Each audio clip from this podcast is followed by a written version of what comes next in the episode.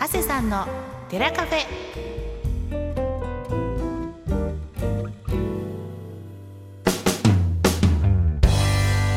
長谷さんの寺カフェナビゲートは本日も和田珠美が務めさせていただきます。えこの番組では人にはなかなか聞きにくい話、ちょっとした疑問、人生のヒントになるお話などをしていくじゅうごふんかんにしていきたいと思います。今日も一緒にお話をしてくださる方をご紹介しましょう。この方、長谷さんです。よろしくお願いします。はい、こんにちは。太田市八田堀町曹洞宗瑞巌寺副住職、社会福祉法人森田睦美会の理事長兼保育園園長、学童クラブなどをしています。長谷川利道、通称長谷と言います。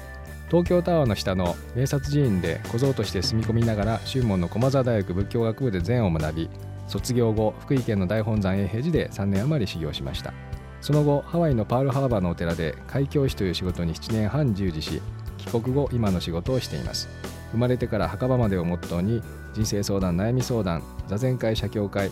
各種寺子屋講座やライブ、講演会、イベントなどを通じ、この世界を仏様の知恵と慈悲でいっぱいにしたいと願い、開かれたお寺を目指しております。今日もよろしくお願いします。はい、よろしくお願いします。はい、というわけで前回に引き続きまして、今日は、はい、えー、司法書士の小暮実さんをお迎えしております。はい、講師もよろしくお願いします。はい、えー、長谷さん、先週はいろいろと興味深いお話伺いましたね。そうですね。はい、成年後見制度についてということで前回お話しいただいたんですけれども、うん、えーとね、ある程度年を取った時に、うん、自分が身寄りがないっていう時に、うん、どんな人に相談したらいいんだろうかっていうふうに悩まれている方も多いと思うんですが、うん、実はそういった後見人制度があるということで、そのお話についていろいろと お,、はい、お伺いをしてまいりました。はい、えーと小暮さん、あの司法書士をやっていらっしゃるということで、えー、太田市周辺大体どれぐらいの司法書士の方いらっしゃるんでしょうか。そうですね、あのはっきり私自身も数把握してないわけじゃないんですけども、はい、あの太田と館林、まあ、オーラマオーラ館林ですね、それで、はい、あの太田支部を作ってるんですけども、はい、多分よんじゅうにんきょうぐらい今いるかと思うんですけども、はい、思ったよりよんじゅうにん少ないですね。少ないですよね。うんう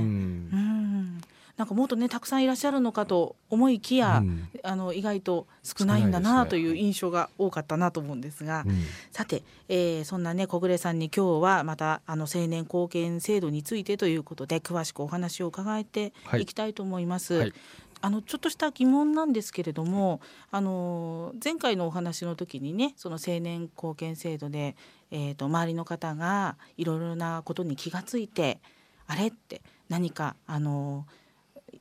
高額な商品を買わされてるんじゃないかとか、そういうのでまずはあのご相談をするっていうようなことがあるというふうに伺いましたが、はいはい、それが気づかれない場合っていうのもやっぱりあったりするんでしょうか。そうですね、あのやっぱりあの気づかれないでずっと、まあ、最近ね周りとの近所付き合いとか非常に少なくなってきておりますし、はい、まあ、お子さんのいない方も増えてきております。そういう方の場合ですと本当にあのまあ市の福祉の関係とか民生委員さんが初めて行って気づいて、もう本当にその時にはもう、ね、財産も全部なくしてるというようなこともないわけではないですよね。はい、うん、えー、そうなるとね、あの結果的にはね心配になるのが今あの社会的問題にもなっていますが、あの孤独死ですとか、はい、そういった問題にもちょっとつながってきますよね。そうですね、はい、はい、ちょっと心配なお話ですよね、長谷さん。そうですね、今じゅっけんにいっけんがもうろくじゅうごさい以上ですか。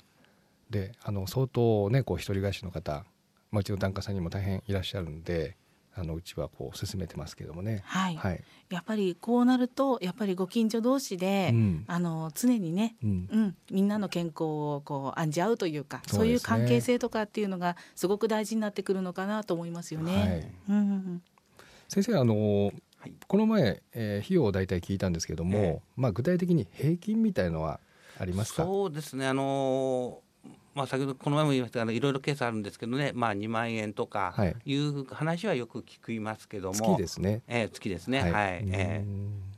ー、ただあの裁判所の方で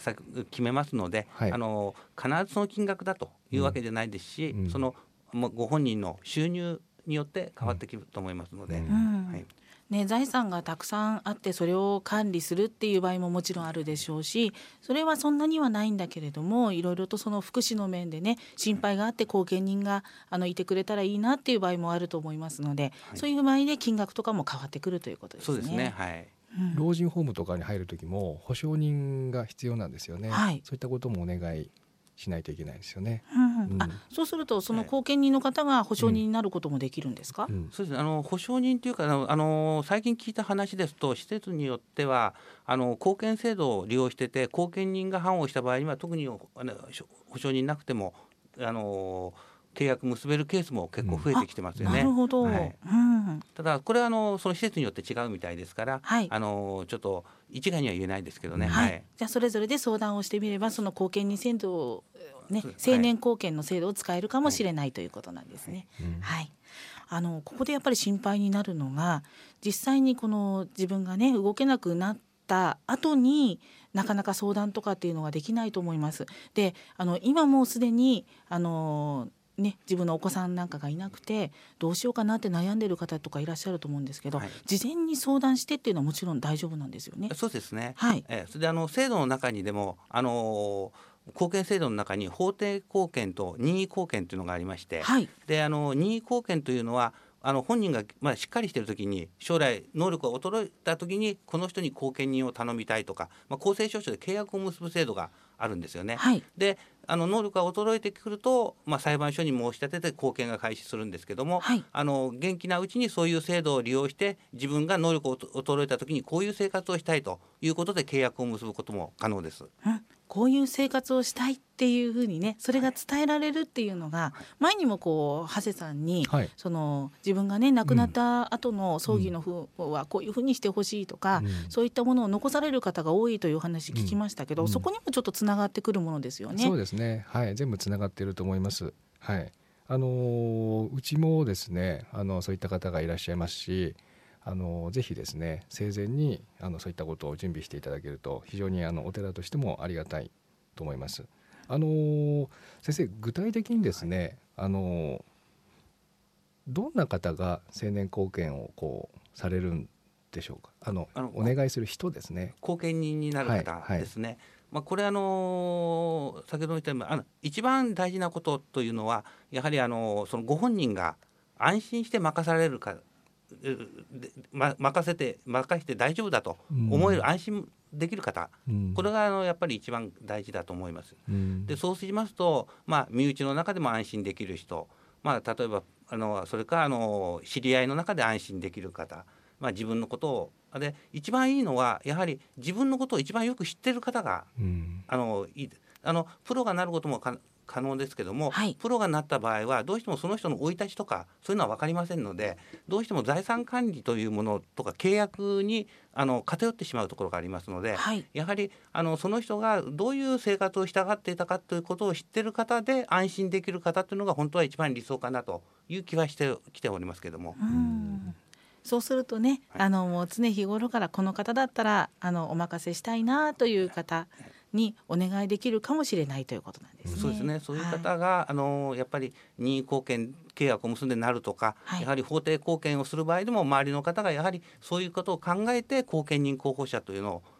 選ん見つけていくと、やはりあのどんなに能力が衰えたとしても幸福で幸福に生きる権利はありますので、まあ、そちらを皆さんが考えてやっていくというのは大事かなと思っております。うん、そうね、幸福に幸せに生きる権利、うんうん、それを守るための制度ということなんですね。そうですね、うんうん、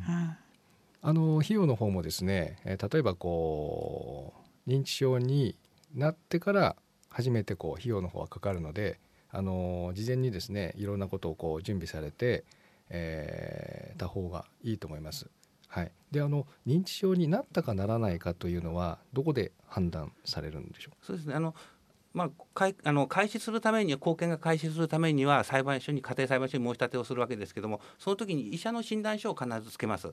でお医者さんが見てこの方はあのもうそあの本人で自分法律行為ができなくなってきているという診断書をつけて大概申し立てをいたします。で裁判所がそれを見て、もしあのそれだけだとちょっと疑問だということであれば、あの新たに精神科医の鑑定を受けたりということですので、やはりあのその能力が衰えているかどうかの判定というのは、やはりお医者さんのあの判断というのが一番大きく関わってきます。うん、ぜひ利用してもらった方がね、いいですね。そうですね、はい、で先ほどの、ね、お話もありましたけど、普段から信頼できる方にというお話ありましたが、うん、そういった意味であの身寄りのない方、自分があの檀家になっているお寺さんにお願いするというのも一つ手ですよね。そうですね、はい、あのー、ぜひね、近くのお寺お寺さん日本中にはちまんけんありますので、はい、本当にあのコンビニより多いんですけれども、はい、ぜひね、あのお坊さんもあのこう毎月お宅をねこうお参りしているお寺さんも地方はたくさんありますので、はい、えあのお坊さんにお願いしたらいいんじゃないかななんて思いますね。うん、はい、もちろんね、あの長谷さんもそういったご相談にも乗ってらっしゃる、はい、ということで、はいはい、実際にも長谷さんのところにもご相談はあったりするんですか。そうですね、つい最近、まあ、あの太田市ではないんですけれども、あの地方でですね、本当にあの旦那さんが先にお亡くなりになって、でまあ、身寄り地域にですね、親戚とかそういった方がいなくて、まあ、あとはお子さんもいなくてですね、えー、そういった方があの成年後見を、まあ、私の方にですねお願いしますという依頼はありました、うん、はい、そういったところでね、あの引き受けてくださる方がいるっていうのはすごくほっとできることですよね。そうですね、私もあの、うん、本当に週いっかいぐらいお電話して、はい、こうお話ししているので、はいはいね、そういったところでこう話をする相手がいるっていうのがものすごく安心できる材料なのかなというふうに今お話を聞いてて思いました、うん、ぜひ皆さんもね、この成年後見という制度があることをぜひ知っていただいて、はいはい、あの心配な方はいろんなところにね相談していただけるといいですよね、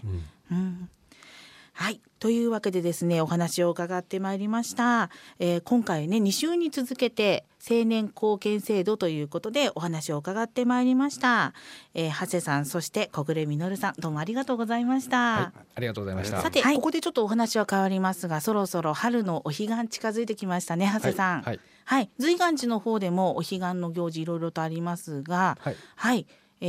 ー、いかがな感じになりますでしょうか。はい、あのー、毎年恒例なんですけれども、はい、さんがつのはつかお彼岸の中日の、えー、午前じゅうじからですね、はい、えー、春のお彼岸供養をいたしますので、はい、もし、あのー、申し込み、えー、したい方はあの瑞願寺まで連絡いただければというふうに思います。はい、お気軽にね、はい、瑞願寺の方までお問い合わせいただければと思います、はい、よろしくお願いします。この番組ポッドキャストやパソコンでも聞くことが可能になっております。瑞願寺のホームページ ダブリューダブリューダブリュードット瑞願寺ドットコム からダウンロードもできますので、ぜひお聞きいただきたいと思います。講演会の音声なども長谷さん、はい、あの配信してるんですよね。はい、配信してます、はい、ぜひともね、参加できなかった方はこちらの方でもチェックしてみてください。はい、どうぞ。えー、長谷さんの寺カフェ、この番組ではですね、皆様からの悩み相談や質問も受け付けております。今回のお話につながるような将来に対するね、漠然とした不安、そういったものもですね、長谷さんがズバッと解決してくださいますので、ぜひとも、えー、相談の方を送っていただければと思います、えー、お気軽に エフエム 太郎または瑞願寺のホームページ ダブリューダブリューダブリュードット瑞願寺ドットコム にあります、えー、メールアドレスインフォ アットマーク 瑞願寺 ドットコム こちらまでお送りいただきたいと思います。え本当に今日はお二人ともありがとうございました。はい、ありがとうございました。